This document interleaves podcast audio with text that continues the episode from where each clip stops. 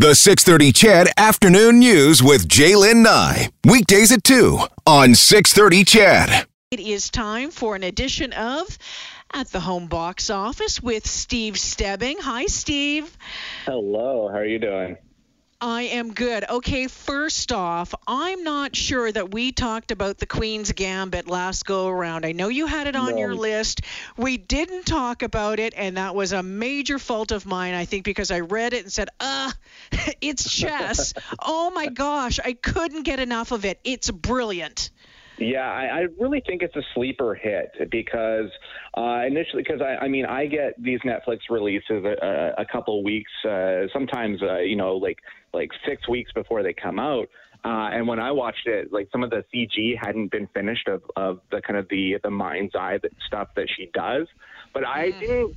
I, I mean, I knew it was good, but I didn't know that it was going to captivate audiences like it did.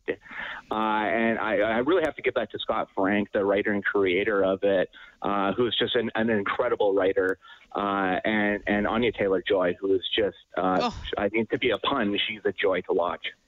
She's just uh, her face is so in- interesting and she she oh just the whole thing. It was just a it's a it's a great seven episode uh, series chedville. If you haven't watched it check it out. It's more than just chess. All right let's start uh, this afternoon with uh, what uh, a few of these uh, a few of these because there's a lot to get through today. Let's start with this. It's called his house I saw something in the dark. You have felt it too.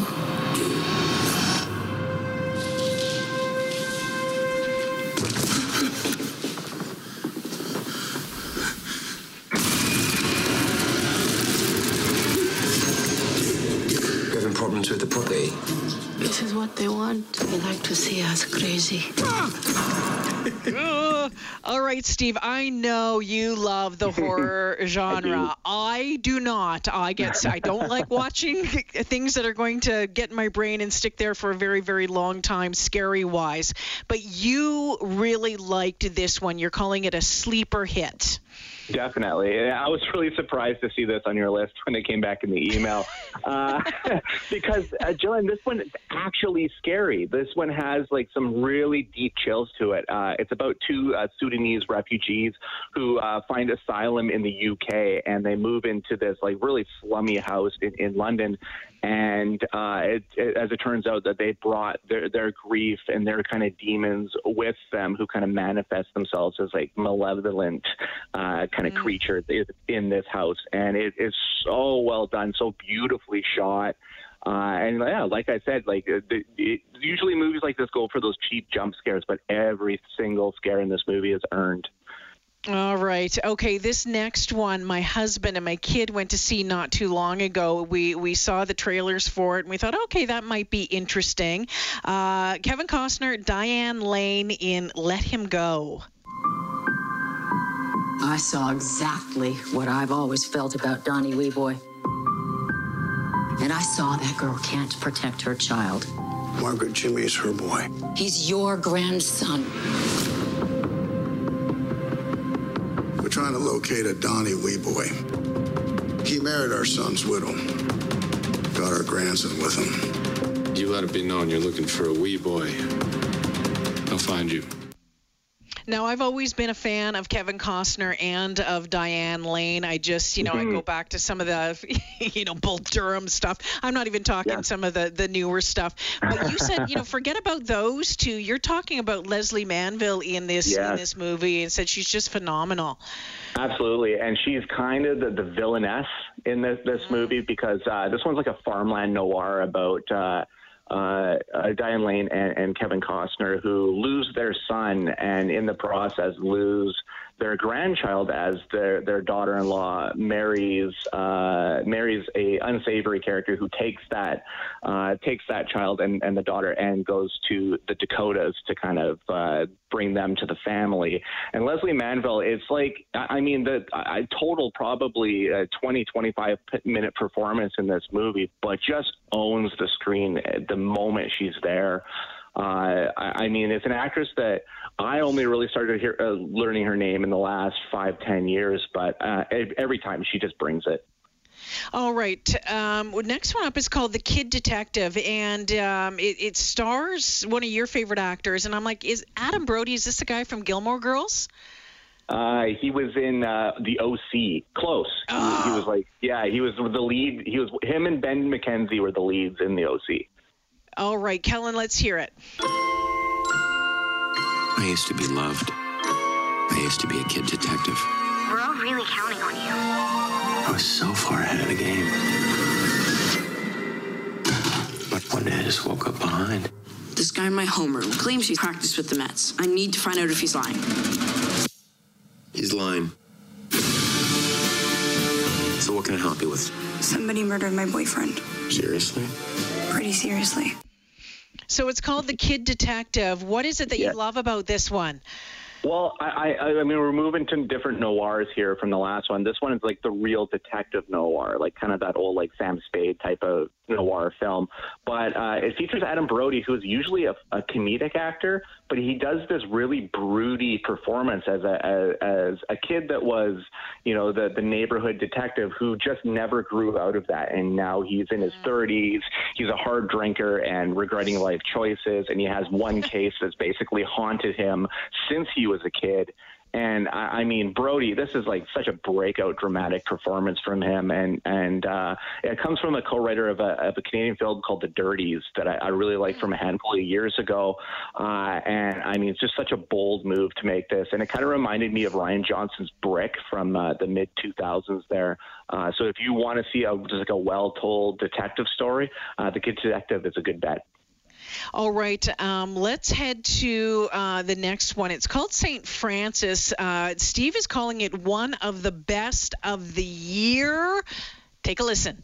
Gonna start a gun. I'm smart. I'm smart. I'm brave. I'm brave. I'm the coolest. I'm the coolest.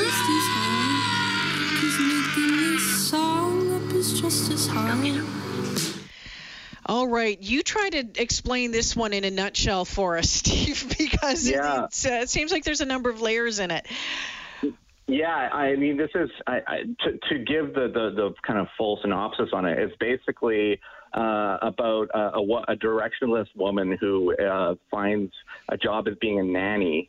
Uh, for this really precocious and very smart six-year-old, uh, but uh, at the same time, uh, this woman is dealing with uh, uh, an accidental pregnancy from a one-night stand that she uh, ends up getting aborted, and her kind of dealing with that uh, that feeling of fleeting motherhood, something that she never really wanted to be a part of. Uh, but uh, Kelly O'Sullivan is the lead actress in this one. She wrote the film as well, uh, was directed by Alex Thompson. Uh, two very, very talented ladies that have a big future ahead of them. And I mean, when it comes to dealing with the day to day of of being a woman and everything, it, it seems to have uh, its finger constantly on the pulse. It is not flinching away.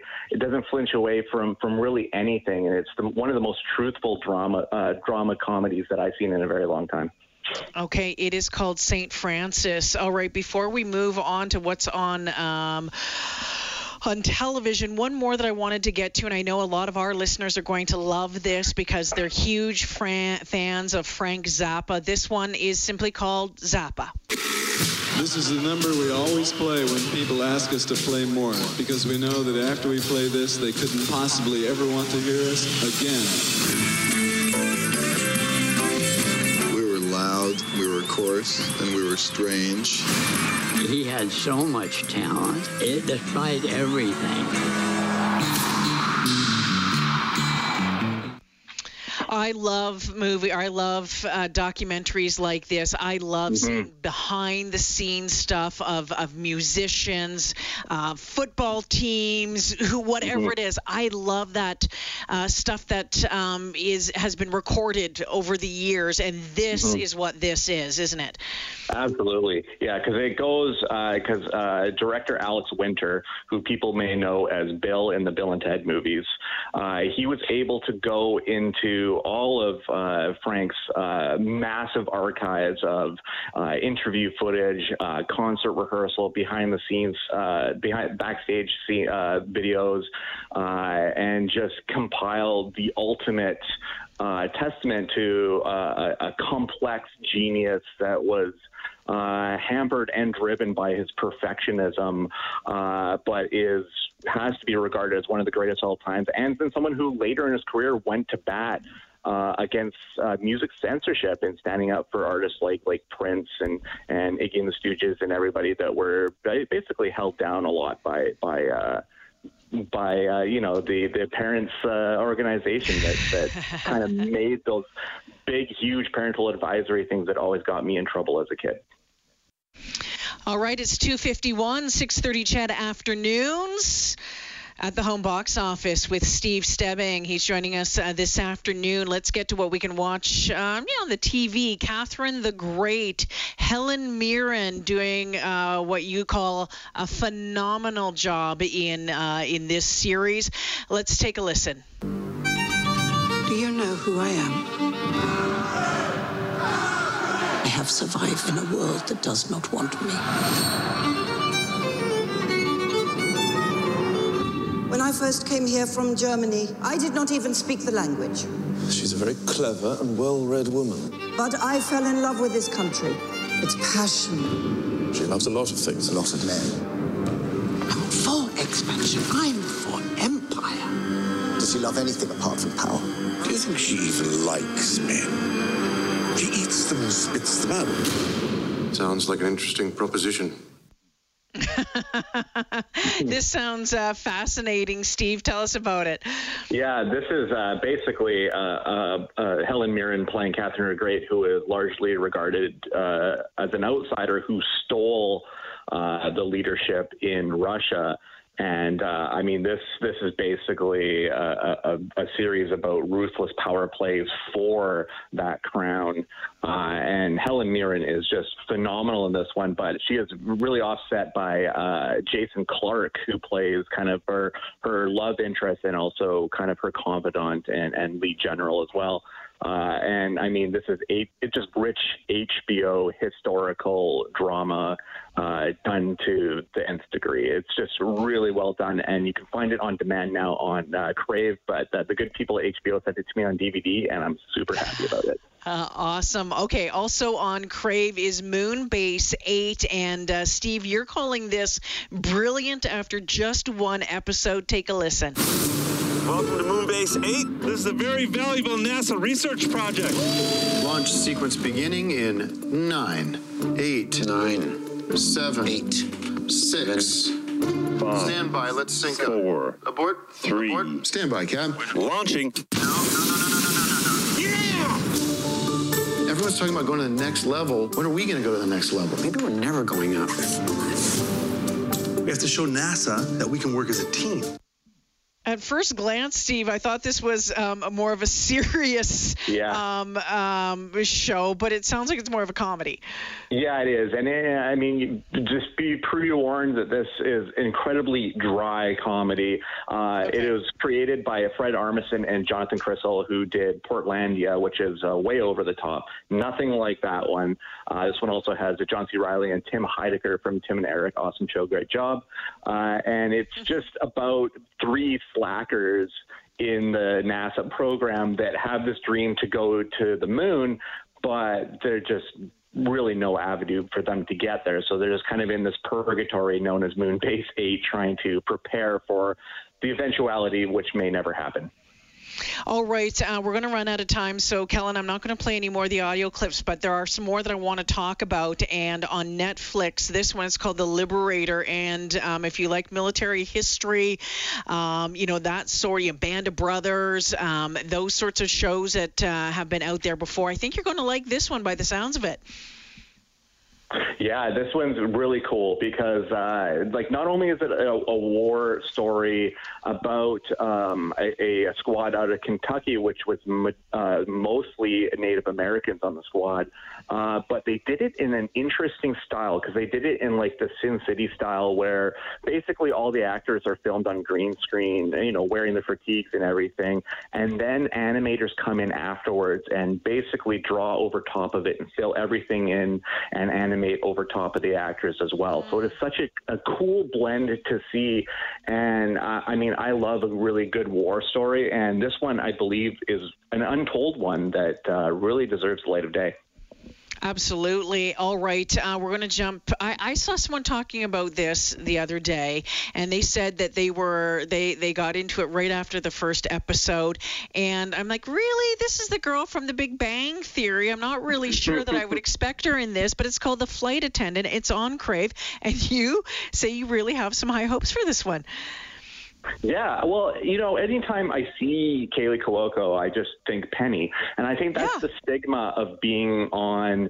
I mean, a, a massively successful sitcom, but being on a massively successful sitcom for over a decade, as she was. So it's really hard to shake that off. And I think the Flight Attendant, which was made by HBO Max, a really big company, um, is a, a good start to kind of shake that rust off and, and be viewed as something bigger. Because I think even Jim Parsons kind of suffers for that too. But basically, Oh, yeah. it's about a flight a flight attendant that uh, she's kind of like a never do well, like can't can't seem to get her act together. Wakes up in a hotel room with a dead guy in the bed, and then has to Oh, figure out if she did it or if somebody else may be responsible.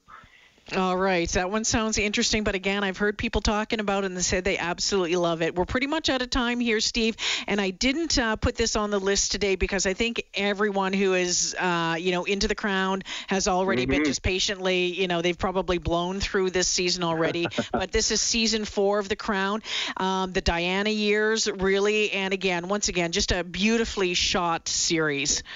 Absolutely, and uh, Gillian Anderson as Thatcher, as Margaret Thatcher, just. Wow. I mean, wow. I and. I mean, I adore Olivia Colman, so I'm already so far on board with it. But yeah, just perfect casting from, I mean, season one on, just always amazing casting. Yeah, I want to have drinks with Olivia Colman someday. Just pretty little martinis in an in a nice room, and just let her uh, talk for for hours. Steve, thank you for this. I appreciate your time. Thank you. Anytime.